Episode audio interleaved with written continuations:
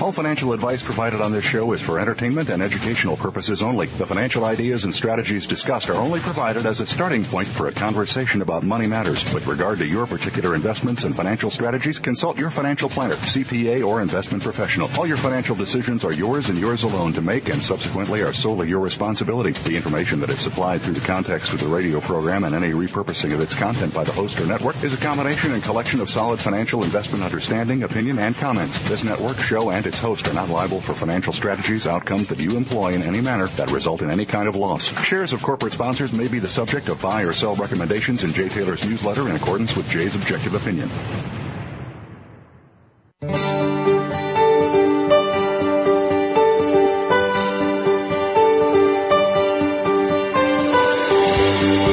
Welcome to Turning Hard Times into Good Times with your host, Jay Taylor. This hour will help investors fix issues and achieve personal gain. Now, here's your host, Jay Taylor. Welcome to Turning Hard Times into Good Times. I'm your host, Jay Taylor, and as I like to remind you every week, I'm also the author of a newsletter called Jay Taylor's Gold, Energy, and Tech Stocks.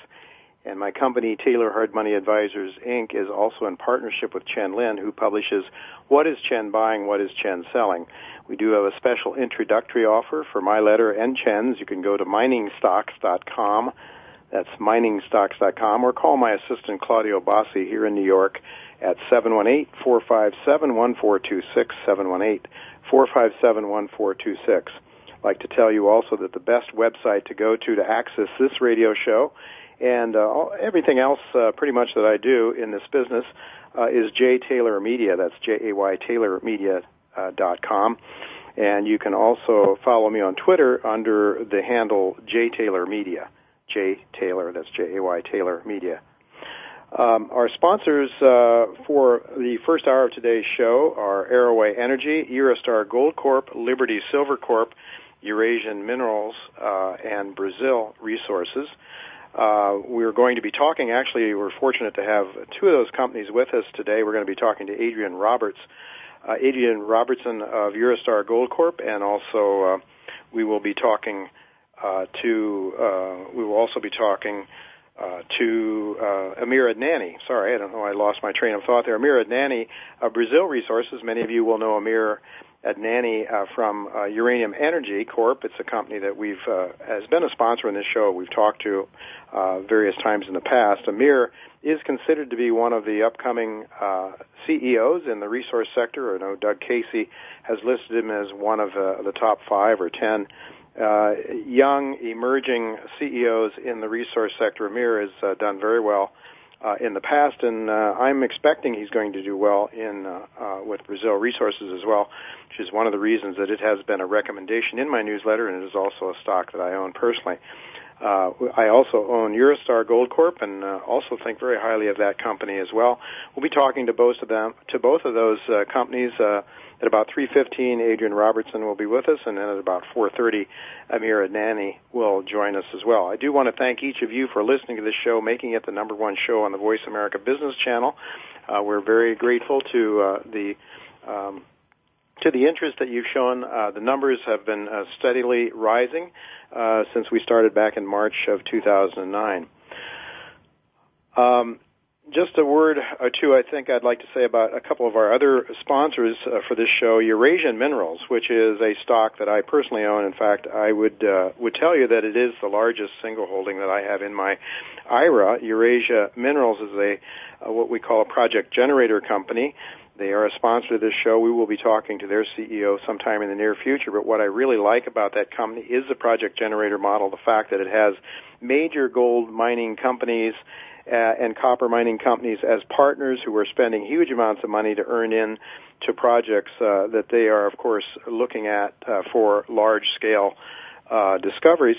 And um, also, what has really uh, caused me to be excited about this company was its recent acquisition of Bullion Monarch.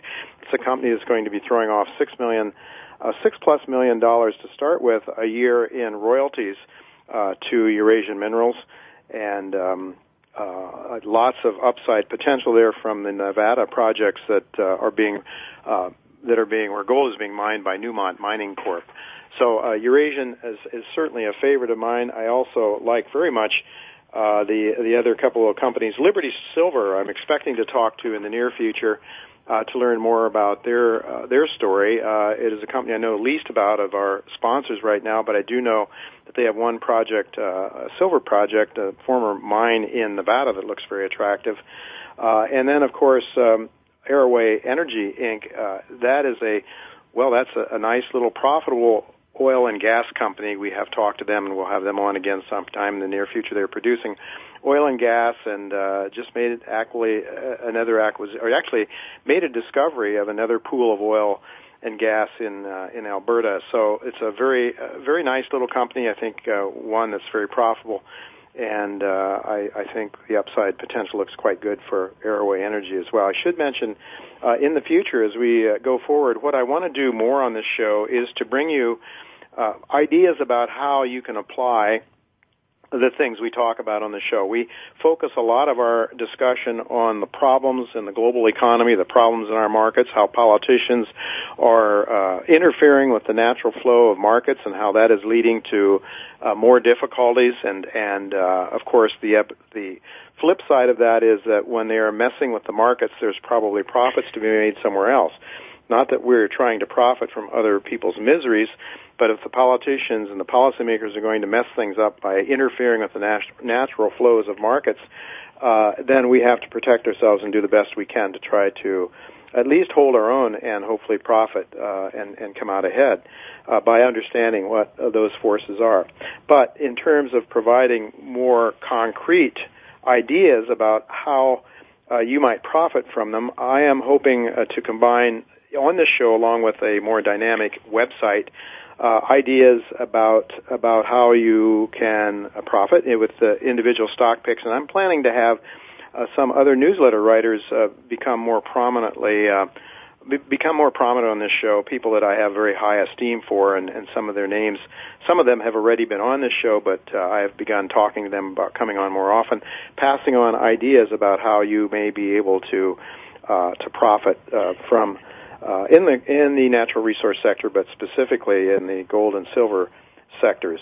Um, I should mention that, of course, uh, you will want to always talk to your own uh, financial advisor uh, before you make your decisions. You need to understand the risks. We want to ask our guests uh, if they can uh, tell us what they think the risky, the most risky thing about owning their shares uh, will be. Uh, we'll be talking to Mr. Robertson pretty soon, uh, get his ideas on not only on the upside potential, but where there may be some risks.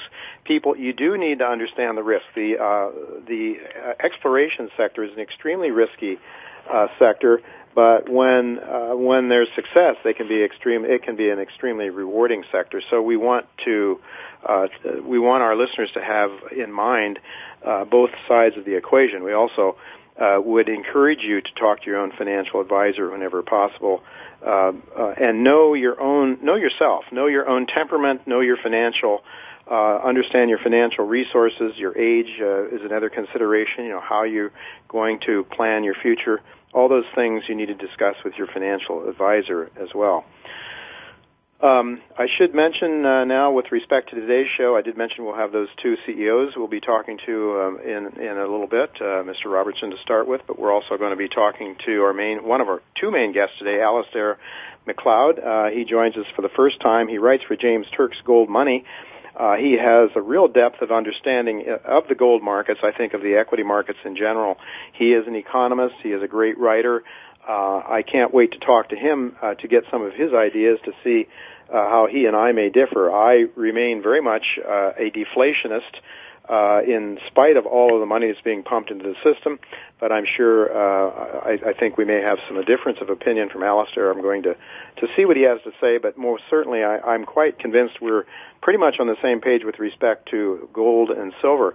And Pamela Aden will be joining me also for the first time today. She and her sister Marianne uh, write the Aden Forecast, an excellent newsletter. They are very well known for their uh, for their forecasts on gold and other markets uh, back in the 1970s, in fact. And they, uh, Pamela, will be joining me for the first time. She and her sister write an excellent newsletter that has a heavy focus on the technical analysis, and uh, we'll be asking Pamela for what some of her views are with respect to well, what are the charts telling her and her sister Marianne about uh, not only the precious metals markets, but the debt markets, uh, the equity markets, and, and a whole lot of other things. Uh, as I said, I do remain pretty much uh, on the deflation side of this whole inflation deflation argument. Um, I would uh, reserve the right to change my mind, and there are certain things that would certainly cause me to change my mind. If I saw a washout in the dollar, that would certainly cause me to change my mind. Uh, and if I saw banks starting to lend aggressively, or more importantly, if I were to see uh, some kind of major uh, change in velocity of money. If we started seeing people take on a, a uh, uh, an inflation psychology, which is in part is what Mr.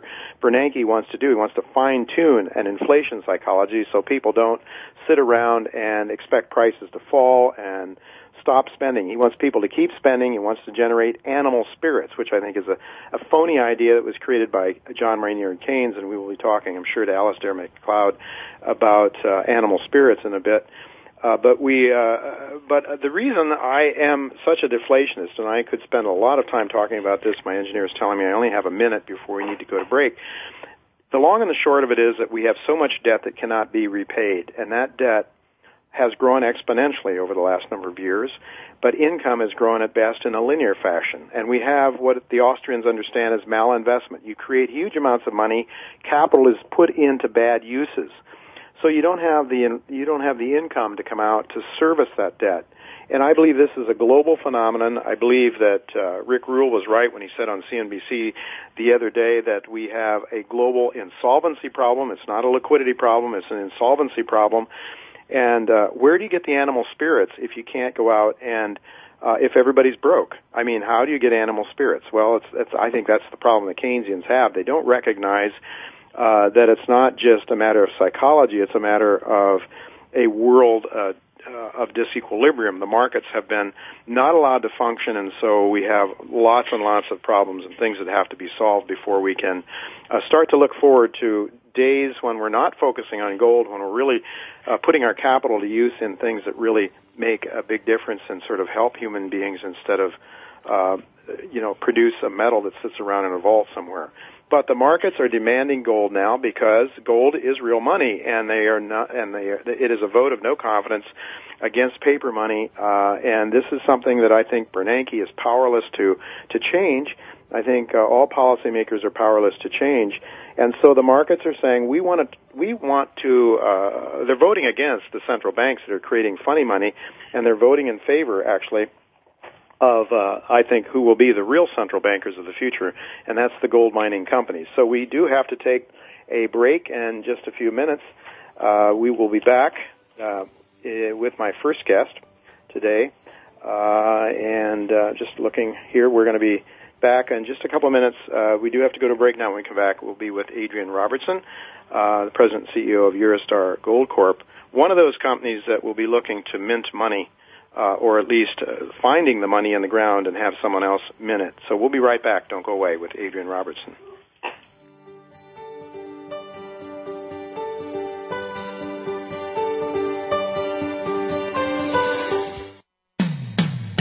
When it comes to business, you'll find the experts here. Voice America Business Network. Eurostar Gold Corporation is re-examining well-known properties in Mexico using modern exploration knowledge and tools to access the riches that others only dreamed of. Eurostar has announced positive drilling results on all three of its Mexican gold properties in 2012. Drilling continues at the flagship El Antimonio property, where over 60% of Phase 1 drill holes have returned significant gold mineralization over wide intervals. Through its aggressive exploration strategy, experienced leadership, and loyal shareholder base, Eurostar is poised to give new life to valuable gold resources. Visit www.eurostargold.com for more information. Are you feeling slammed and suckered in today's stock market? If so, then you need to tune in to Profitable Investing with Jordan Kimmel. Every Thursday at 8 a.m. Pacific Time, Jordan Kimmel will train you in what you can do to beat up the big boys on Wall Street, as well as share his secrets to success so that you can buy and sell like a profit pumping pro. Grab the bull market by the horns and listen to Profitable Investing with Jordan Kimmel. Every Thursday at 8 a.m. Pacific Time, right here on the bottom line in business talk, Voice America Business. Voice America Business Network. the bottom line in business.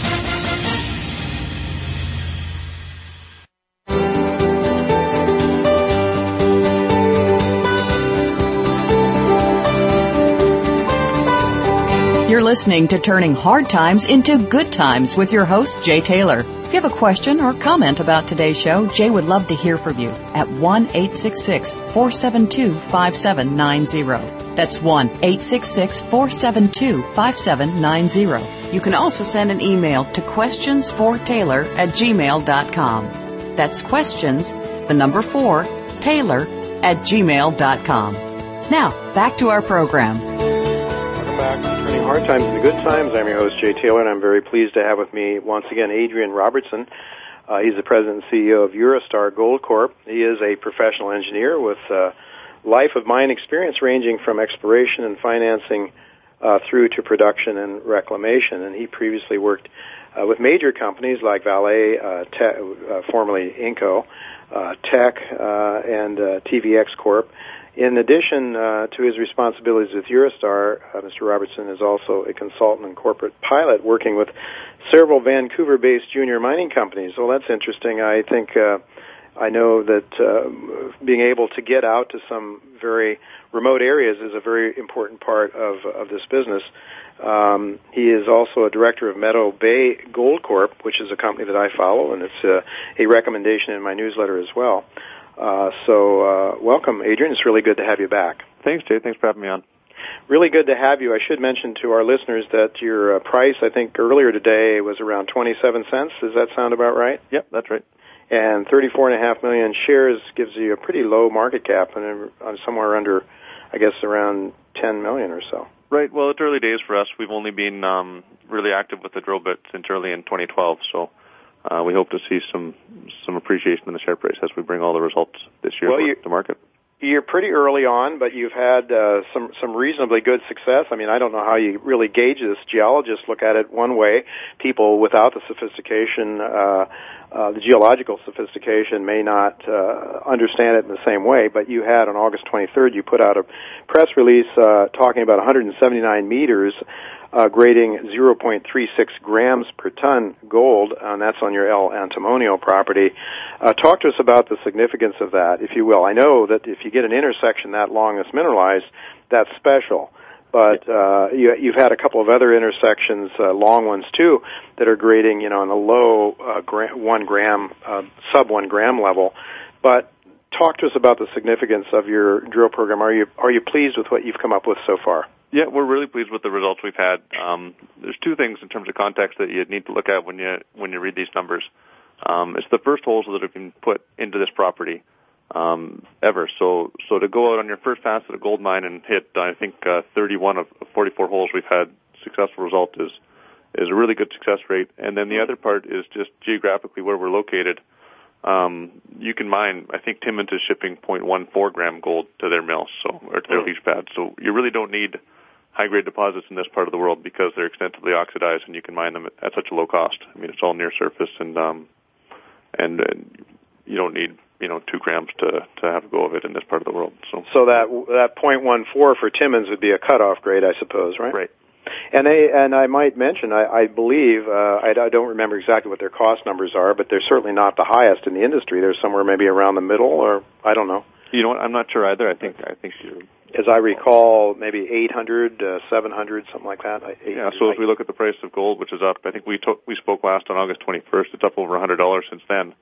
Um, they're making money hand over fist right now, just like a lot of the other producers. Yeah, they're doing very well, and this is a point that I'd like to get across to my listeners: is that even though the share prices have not uh, performed all that well in recent times, in recent uh, months, uh, the earnings for the producers have been very, very strong, and I've talked about this before. The real price of gold, what an ounce of gold uh, will buy in terms of the Rogers Fund, has risen very dramatically, and that's, and I just see it all the time in the uh, in the gold mining companies. The big ones, uh, they're doing very well. So you've got uh, uh, 31 of 44 hits, so to speak. It must be your preliminary work uh, is paying off. I mean, how you you wouldn't couldn't just blindly put a drill hole down and hit 31 out of 44.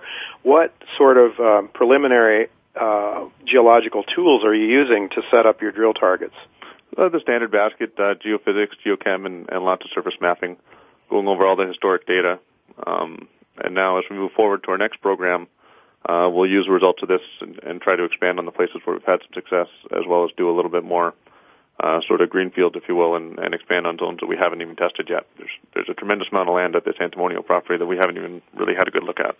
Yeah, you haven't done preliminary uh, work on yet, even I guess, huh? But right. but that shows some promise. Obviously, or you wouldn't uh, be interested in it. Well, so how much drilling um, in the current program? When will it be finished, and when will the last results be uh, be out? We finished off our RC program. It was just over 10,000 meters in 50 holes. Uh, we've announced up to hole 44, so we'll get uh, the results from holes 45 through 50 to the market as soon as they're uh, done with the assays, and we have three core holes to announce as well that are just um, also on their way to the lab. So you're going to be doing. So you have three co- diamond drill holes, three cores, right? And you'll be uh, starting a, a, core program then, a diamond drill yeah. program uh, soon. Yeah, the core program. We're just finishing up the core program. We haven't got the, the diamond drilling uh, core. We haven't got any of the results back yet. Um, but we expect to announce three diamond drill core holes over the next sort of month and a half, as well as uh, the last six RC holes should be out within, I would think, a couple of weeks. Do you anticipate um, the RC holes uh, could be lower than diamond drill holes? You know what? It's hard to say. We haven't um, we haven't seen any results from the core holes yet. The the RC holes they should correlate well. Um, we did we went a little deeper with the with the diamond drill holes. That was part of the idea was to see if um, we could find kind of a feeder zone or, or see what was going on uh, geologically with the with the core holes. So it's just a little bit more information that we can put into the model. Yeah, it should also add uh, add some ounces to the resource. How deep have uh, how deep has your drilling been, uh, and are you looking really here at a at an open pit target? Absolutely, at, at an open pit target. That's um, that's really the only way to make a go. But we talked about you know the sub one ounce type of grades mm-hmm. we're getting. So we've drilled mm-hmm. with the RC RC rig down to about 300 meters, mm-hmm. and with the core rig uh, down to 500 meters. Mm-hmm. What about infrastructure issues? You know, it's always a consideration uh, whether you access, easy access, water, labor, electricity, et etc. How does this property uh, shape up in those terms? There's no there's no issues with any of that. It's very close to a major highway that goes through Sonora State in Mexico. Uh, the power's on hand at the highway. There's water available, and there's lots of room for a mill. So we're in we're in great shape infrastructure wise. And permitting is relatively easy. It's uh, it's doable there on without well, too much it's a very active mining district, and we don't foresee any trouble trying to get a permit in this part of the world at all. Yeah. Uh, any metallurgical work carried out yet? We haven't done any, but we think, um, just based on what we've seen from the from the RC cuttings, that it's heavily oxidized and it should be no problem for for a heap leach mine. Mm-hmm. Uh, okay, so uh, we might be uh, looking for some more results then fairly soon, and, and get a sense. When do you think you might have a, a resource? Uh, would that be another year or so away before you have a, a resource? I think we can do something with the drilling we've done, especially the last um, sort of ten or so RC holes. Uh, we, we tried to put them all in an area where we had some success earlier on in the program. So I feel like we should be able to get a resource done based on this 10,000 meters of drilling, and I'm I'm optimistic we can get something done by the end of the year. How much money do you have in the till right now, and how far will that take you? Well, as I mentioned, we're we're slowing down all the drill programs, so our overhead should go to um, minimal amounts, and we've got about eight hundred thousand dollars in the bank. So there's really no urgent need to to raise capital to mm-hmm. sustain the company. I mean, we will do a raise before we go drill again, um, but in the meantime, we're in fine shape. Well, hopefully you're uh, you come out with some good results, and the markets uh, have been much improved, along with that hundred dollar increase in the gold price that you mentioned. We've seen also, finally, it seems a bit of a uh, of a turnaround in the gold share markets as well. Uh, although uh, I guess your your shares are not at their highs right now, though they were actually up a little bit more. Uh, probably the market is waiting for some some results here. Um, yeah. What um, you you also have another property in Mexico that's uh, over in the Sierra Madre Mountains, I guess. Uh, talk to us about that a little bit, if you would. We've got two other properties. Uh, and Juliana are about seven kilometers apart, and they're also, or sorry, they're about a kilometer and a half apart from each other, and about seven kilometers away from the uh, Mulatos gold mine that Alamos Gold owns. So we feel like those properties are a natural fit for either Alamos Gold or Agnico Eagle, who has a, a large position down there that they um, acquired through uh, the acquisition of Grayd Resources. And as we see this sort of uptick in the M&A activity. You see it with uh, Petaquilla. Inmet's made an offer for Petaquilla for Uh, I think it was a 50% premium to their share price, and uh, B2 Gold has also announced an acquisition a couple days ago. Um, as we see the increase in M&A activity, it, it, it makes us feel like maybe we've got a chance to monetize these two properties mm-hmm. and raise the money for a bigger program in Antimonio that way. Right. Uh, there's relatively small properties, but they're strategically located. I believe that's uh, sort of the the gist of that, isn't it? Yeah, they're strategically located, and there's there's plenty of gold on them. We drilled, um, I think we drilled nine holes or seven holes at Hablé. I don't have the numbers in front of me, but only one of them didn't intercept gold, and it was because it didn't reach its target depth. So yeah, they were very impressive all over numbers. These two properties, and there should be some some live interest from the uh, two majors in the neighborhood. Um, okay, so uh, you have um, so you've been exploring on those properties. Do you have anything else, or is that basically at those two areas in Mexico at the point at this moment? Yeah, we've only got the three properties right now in the two areas, and we feel like um, you know we don't want to spread ourselves too thin. As we know, it has been challenging to raise money for the last uh, 12 months or so, and mm-hmm. um, it seems like we may be getting out of that situation, but we don't want to try and chase too many rabbits here. So. Yeah, you've got to be careful. You um, you certainly uh, are a very young company. As as, as you said, you just uh, really started uh, started operating what just less than a year ago or about a year ago. When, yeah, when we started drilling in um, Julian, I think in February of this year. So. One of the things I like to ask our guests, uh, for the sake of people that may not be that uh, listeners that may not be that sophisticated, may not understand the risks uh, inherent in a young exploration company like like yours, what do you what would you suggest to our listeners your biggest risk might be for people that come in and buy your shares now at these levels? It's very low price, so. But yeah, at these levels, I don't I don't see a tremendous amount of downside. I mean, um, when you talk about juniors in general, there's always the exploration risk that they're not going to find what they think they're going to find. I think we've mitigated that by having three pretty successful drill campaigns this year. Um, there's general market risk, the price of gold, but all those things seem to be trending in the right direction. So I think it's a great time for people to, to start paying a little bit more attention to your Eurostar. Well, you know, I can tell you that we've, uh, one of the stocks that I've talked about on this show owned was, uh, um, Gold Quest, and uh, their shares hit an air pocket today. I'm not sure why. I haven't had a chance to look at it, but from a dollar eighty to a dollar thirty or something like that range. So, but of course that's a dollar eighty-five, and you're at twenty-seven cents or whatever. So it's, uh, of course they've had a great discovery, but um, uh, you you're off to a fine start the way it looks. Uh, there are hundreds of junior gold stocks out there, so why why should people what might be some of the selling points they should look at yours as opposed to hundreds and hundreds of others out there? Well, you need to have the property. I think we've got three outstanding properties. You, you need to have the people um, who can manage the budget and get the work done. I think we've got an excellent group along with um, uh, Bill Reed and Michelle Stilling-Lambert and John Reed are the other directors of the company. Mm-hmm. And you need to be able to put the money in place to do the work. And so far, that hasn't been a problem for us either. So I think um, people who are looking at Eurostar can see that it's a company that we, we've done what we said we've been able to do. We've been able to meet, um, achieve our goals really for this year uh, so far, and there's no reason why we shouldn't be able to perform that way in the future. Very good, excellent. Well, thank you very much. We are out of time. Anything else you'd like to just pass on before we conclude our discussion today? Uh, no, I haven't got anything else. Um, we, as we mentioned, we should have a little bit more news out here in the next uh, week or two, and um, and more to follow after that. And your website where people can follow that would be it's eurostargold.com, and that's U R A star. that's uh, that's that's kind of cute. U R A star. eurostargold.com. Thank you very much for being with us, and uh, we'll look forward to talking to you again sometime uh, for an update. Thank you. Sounds great. Thank you. Folks, don't go away. We're going to be right back with Alasdair Macleod, uh, who I hope will tell us, uh, you know, where he thinks the gold price is going. I know, I believe, I'll be very shocked if he's not very bullish on gold. Uh, don't go away. We'll hear what Alasdair has to say.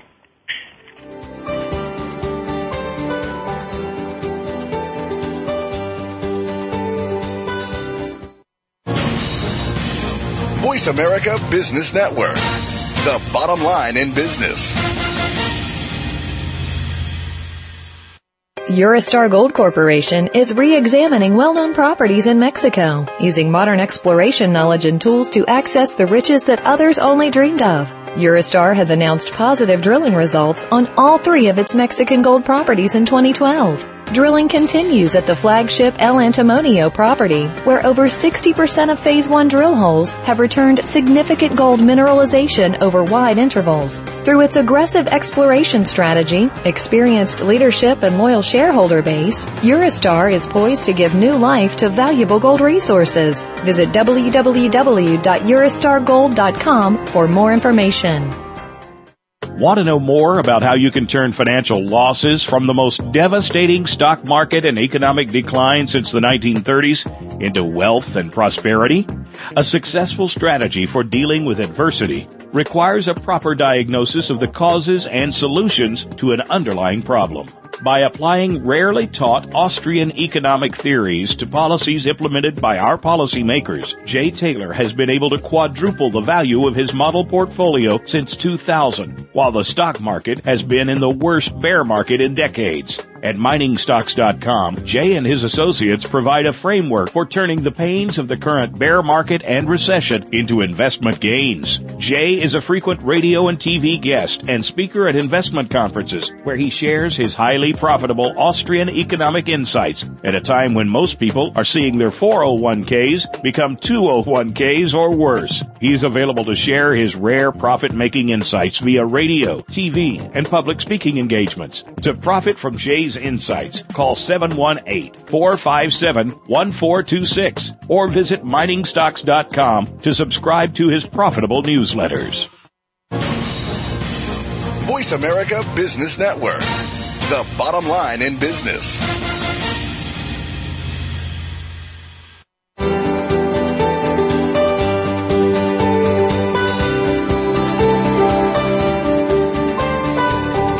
Listening to Turning Hard Times into Good Times with your host, Jay Taylor. If you have a question or comment about today's show, Jay would love to hear from you at 1 866 472 5790. That's 1 866 472 5790. You can also send an email to questionsfortaylor at gmail.com. That's questions, the number 4, Taylor at gmail.com. Now, back to our program. Hard times into good times. I'm your host, Jay Taylor, and I'm really pleased to have with me for the first time Alasdair Macleod. Alasdair writes uh, for James Turk's GoldMoney, and many of you have heard James Turk on this show on uh, several occasions in the past. Uh, Alasdair has a background as a stockbroker, a banker. We won't hold that against him since I also was a banker one time in uh, prior life. And uh, he is also an economist, and we won't hold that against Alasdair either although I think uh, economists and bankers and politicians, a lot of people put them all in the same uh, in the same boat. Uh, I wouldn't do that with Alasdair, and I think when you hear what he has to say, you would agree with me. Uh, he is uh, a senior fellow at the GoldMoney Foundation, and his weekly articles are written uh, for GoldMoney. They're posted on his blog at alasdairmacleod.blogspot.com. That's Alasdair is spelled A-L-A-S-D-A-I-R. M-A-C-L-E-O-D uh, dot blogspot, blogspot com. Uh, he also runs the financial and economics dot org site. Uh, it's a website that's directed to sound money and demystifying finance and economics. Welcome, Alasdair, to turning hard times into good times. Very much my pleasure, Jay. Good to have you. You know, demystifying economics, I think that uh, economics have been mystified uh, perhaps intentionally. Would you agree? I would agree entirely. Uh, and indeed, um, I think right from 1870, when uh, the marginal theory was um, introduced, from that point, I think people sort of got rather lost. so yeah. it's been a long time, I think, mystified, as you put it. It's kind of simple when you think about supply and demand. And uh, if we just went back to sort of simple understanding of how human beings act when prices rise and when they fall and uh, you know, uh, that that's uh, that's probably the biggest part of economics right there.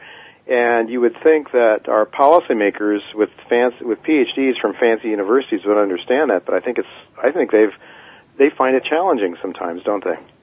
Uh, I think um, I think there's, there's there's there's the real world and there's the world of ivory towers, and yeah. never the twain shall meet. I'm afraid. I I like to say sometimes that uh, all these guys with PhDs behind their names are probably the most disadvantaged uh, a lot of times when it when it comes to understanding how the real world works. Well, anyway, um, I believe that you would agree that the global economy is probably in the worst shape it's been in since the 1930s. Would you Would you agree with that?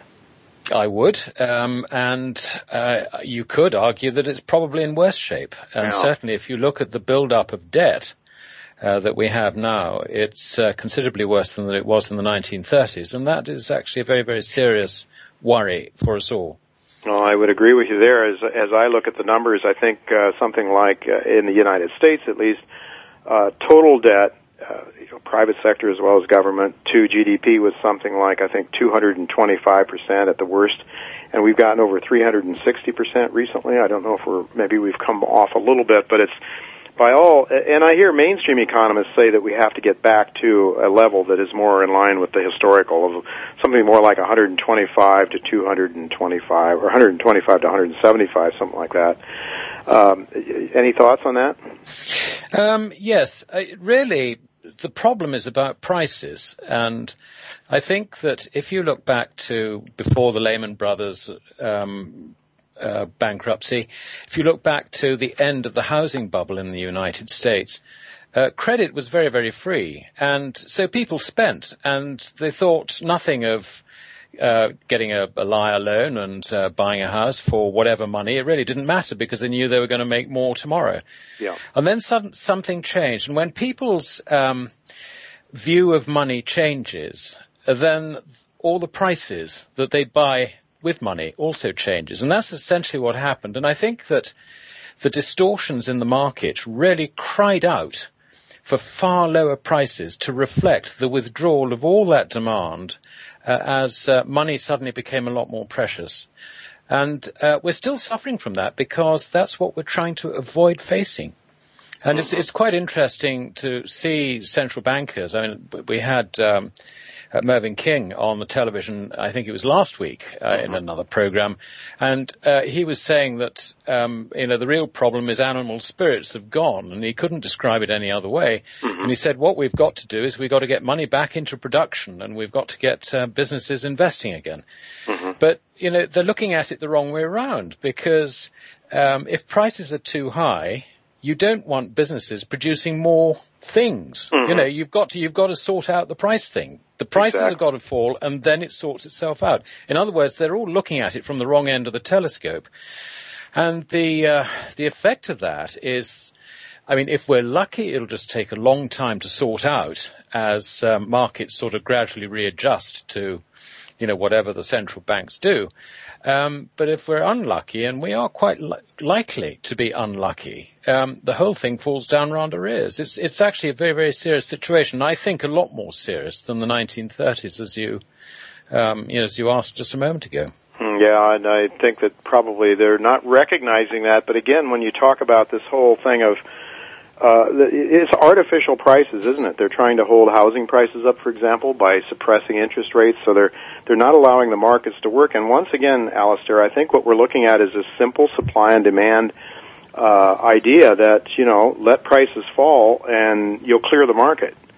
Exactly but- that. You, you've, you've put it, you've put it, um, I think, succinctly, and that is exactly what the problem is. And they just won't let the market clear.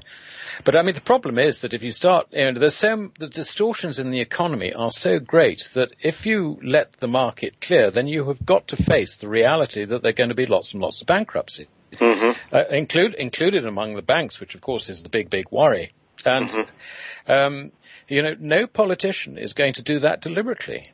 That's, yeah, and you know, of course the problem is they didn't allow the markets to work continuously so that the adjustments would be steady and and uh, wouldn't throw the markets into such disequilibrium, right?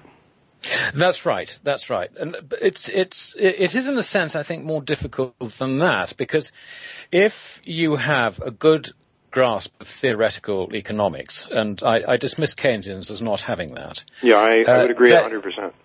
Yeah, then then you have a chance of framing a policy to let things down gently, um, and I would do something simple, like, for example, I would encourage people to build up savings, mm-hmm. um, simply because savings are the bedrock of the future, a future prog- progression. And it's got to be progress, not growth. There are, there's a distinction between the two.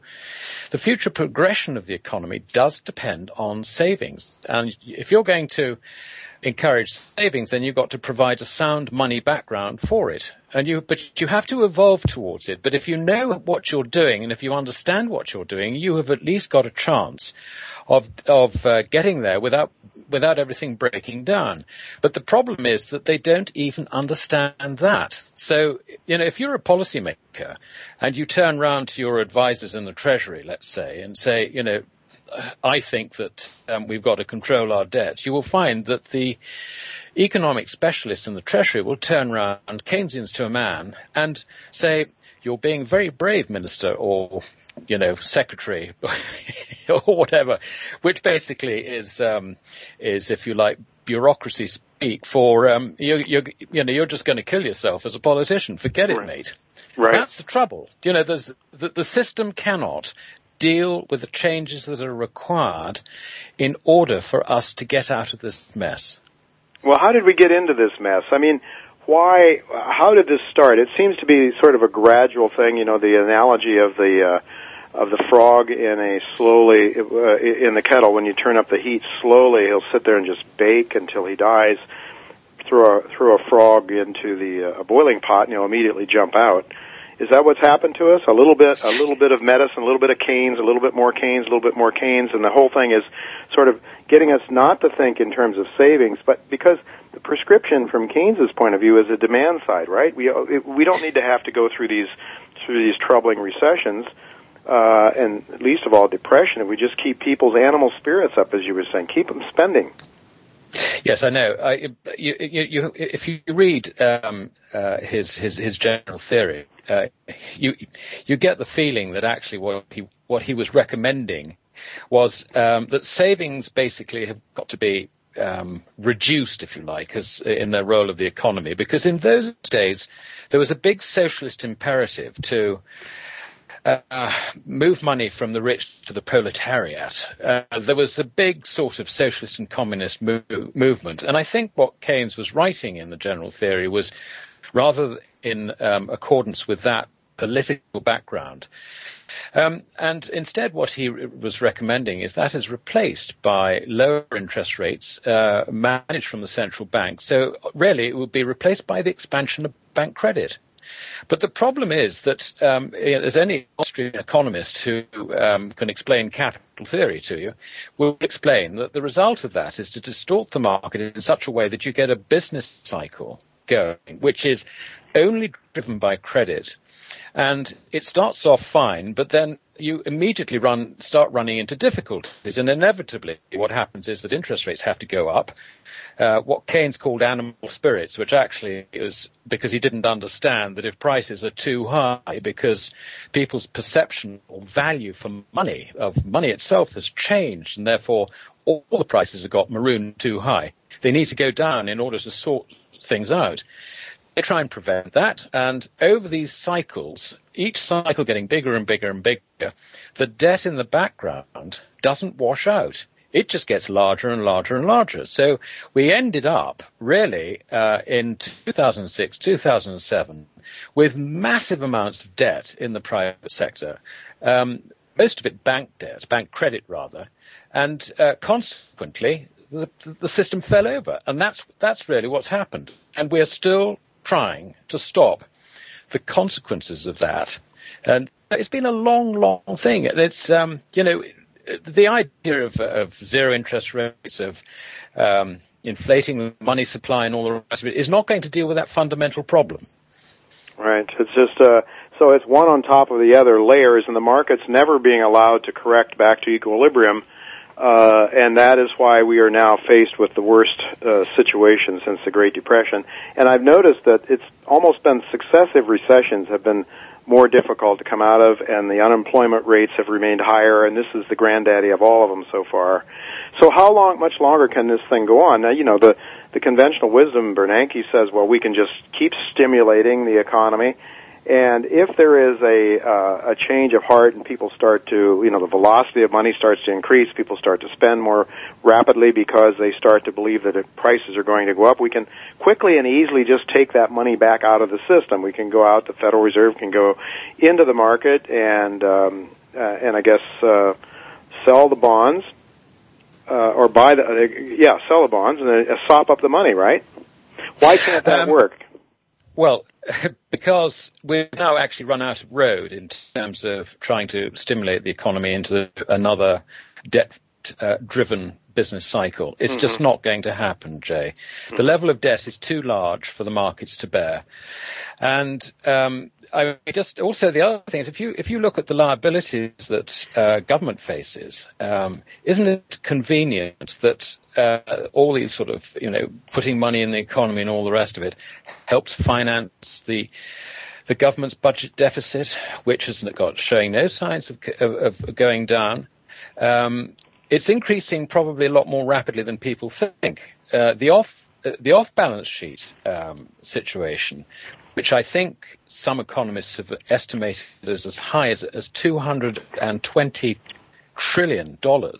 And by this I mean all those social security liabilities and all the rest of it, which you've got to trans, you should under GAAP accounting translate back into net present value.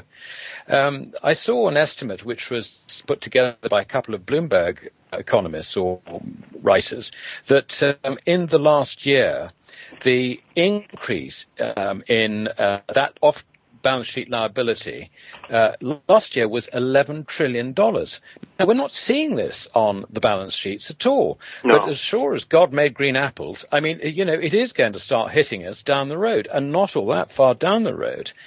Um, and, you know, it's, it, the, there is, there is no way in which the economy can really shed this huge amount of debt and recover and just get into another another cycle of it. And that is the principal problem. This is the final.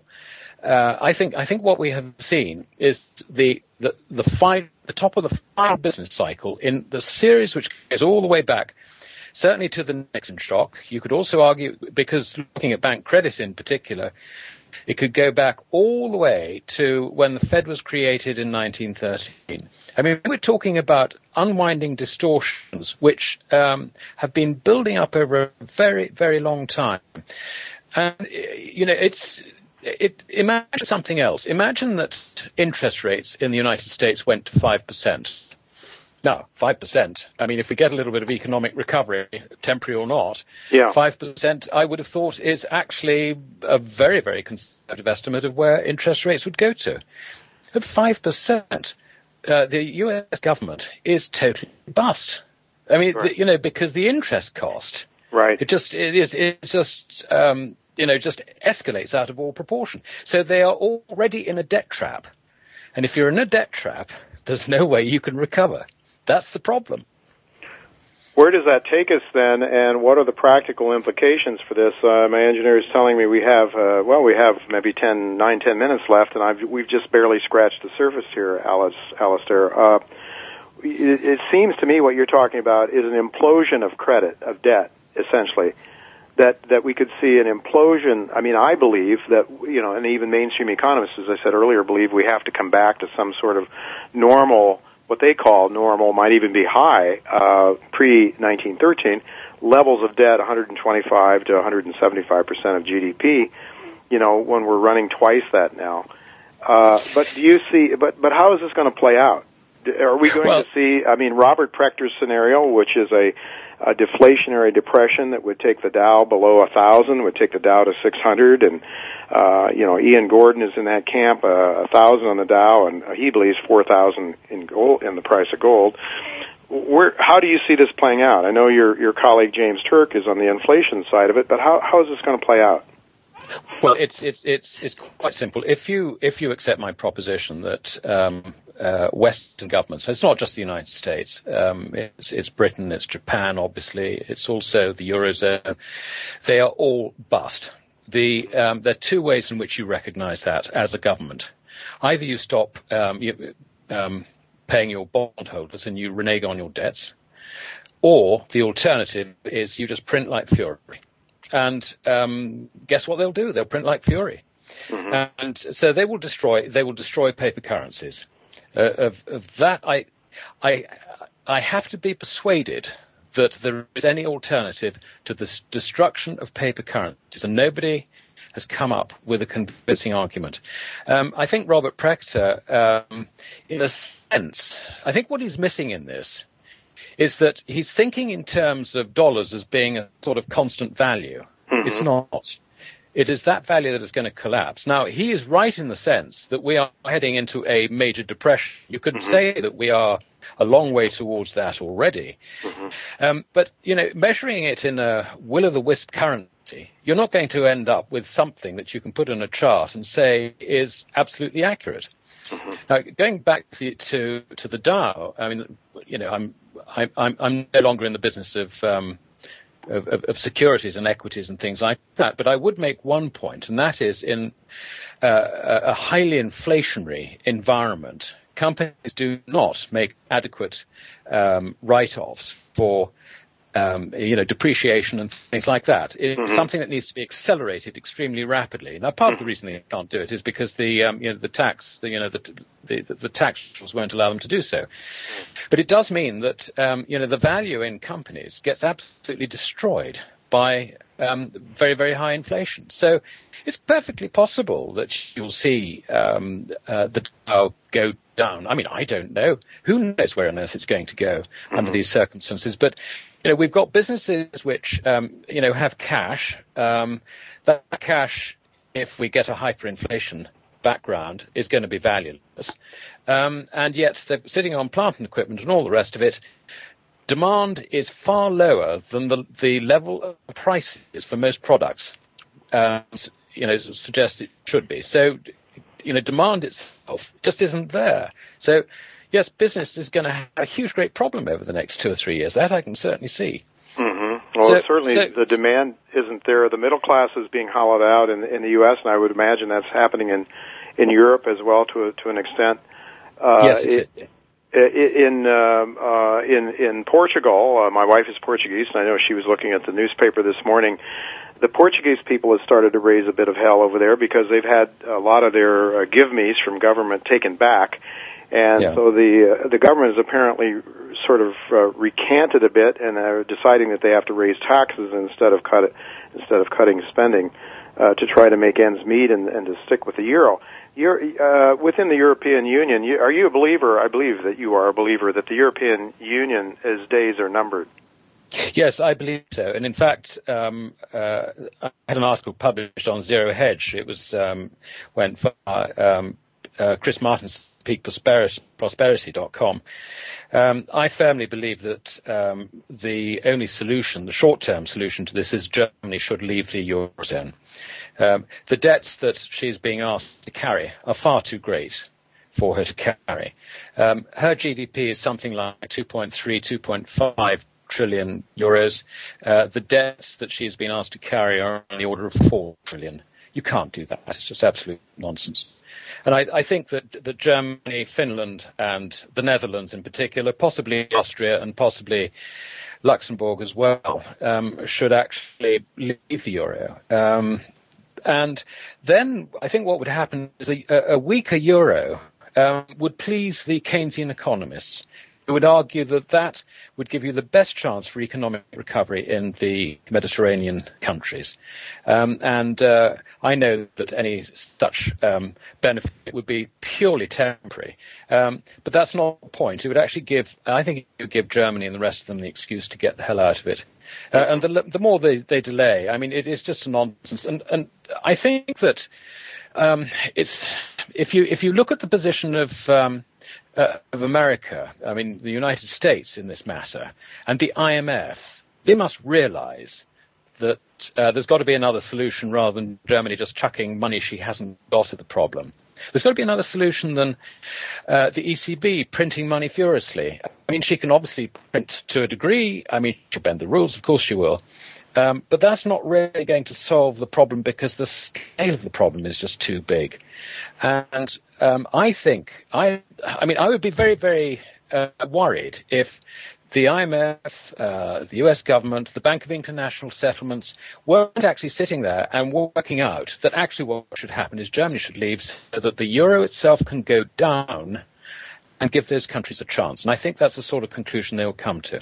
Yeah, the markets will force it because uh, so far what we're seeing, all of the uh, the politicians, uh, uh, Mrs. Merkel included, have been uh, sort of, uh, I would say, suppressing the wishes of the of the masses of people in favor of the ruling elite. Uh, isn't that that seems to be the way things are going so far? Yeah, she's you're, you're right. She's between a rock and a hard place. I mean, she's got elections next November, um, and um, I mean, she realizes precisely what the situation is. Uh, but Germany was um, one of the founders of uh, the European Union, as it were. The European project is, uh, you know, it's it's it's something which everybody has to agree with. And um, you know, Germany, having lost two world wars, um, created an awful lot of uh, economic and political disruption, um, you know, with Hitler and all the rest of it. She doesn't want to rock the boat. She, ever since World War II, she's basically just got on with, you know, rebuilding her economy, build, building savings. I mean, now there's a classic. They've, they've made lots of economic mistakes, but you've got an economy there which has been based on savings. And that is why it is the most successful economy in the Eurozone. Well, you're absolutely right. They, Alasdair, unfortunately, we're just about out of time here and we haven't even gotten to our favorite topic, gold. Uh, I would suggest, uh, based on what I'm seeing in the Basel III uh, proposals, that we might see the solution may come sooner rather than later in terms of some sort of gold monetization. We've got just uh, less than two minutes. Can you give your thoughts on that? And if so, where might the price of gold be headed? Well, I agree with you entirely about that, Jay. I think that uh, people are, um, you know, they're, they're, not putting enough importance on uh, this move by uh, Basel III to include gold at zero haircut mm-hmm. bank balance sheets is very, very important. Um, as to where gold is going, I think gold has been left a long way behind the curve. We've consolidated for a year, and I think we're going to move up very, very sharply from here. Uh, I don't make price forecasts um, because my particular um, approach to gold is not to play it as an investor, because I think that I mean, you play it as an investor if you want, by all means, because if you're an investor, what you're actually seeking to do is to sell it at some stage. Yeah. I think to sell it is a mistake. I think you ought to have it because you're going to want to put bread on the table and you want to go and you, you're going to want to heat your home. And there will come a point where the dollar, euro, the yen, uh, the pound is going to be completely trashed and won't buy anything. And then you'll be very, very glad to have some gold. So that's my view um, it's effectively a view that gold goes to infinity. Well, it is my view too. Unfortunately, I hope that we're wrong on that. Uh, I hope that the politicians and policymakers will wake up in time to uh, to move us into uh, voluntarily move us into some sort of a gold standard that where we have honest money, where uh, and let the free markets reign again, so that we can have uh, efficient uh, allocation of capital and resources. Uh, that's the way I think you and I both agree. Free market economics is is what would work best for the most for everybody, really, honestly. Uh, but uh, you know that's not the, the the inclination of our policymakers now. Alasdair, there's so much more that we could have talked about. Unfortunately, we've got to go. Uh, I've got your friend and mine, Pamela Aden, coming on next. Uh, but we'll have to have you back sometime real soon again if you'll agree to come back. Will you? I would. I yes, I would. I would love to. I would love to. And uh, uh, no, I enjoyed talking to you as well, Jay. And thank you very much indeed. We'll have you back real soon. Thank you, Alasdair. Uh, folks, don't okay. go away. We're going to be right back with Pamela Aden, and she'll have some ideas about the gold price and a lot of other things. Don't go away. We'll be right back.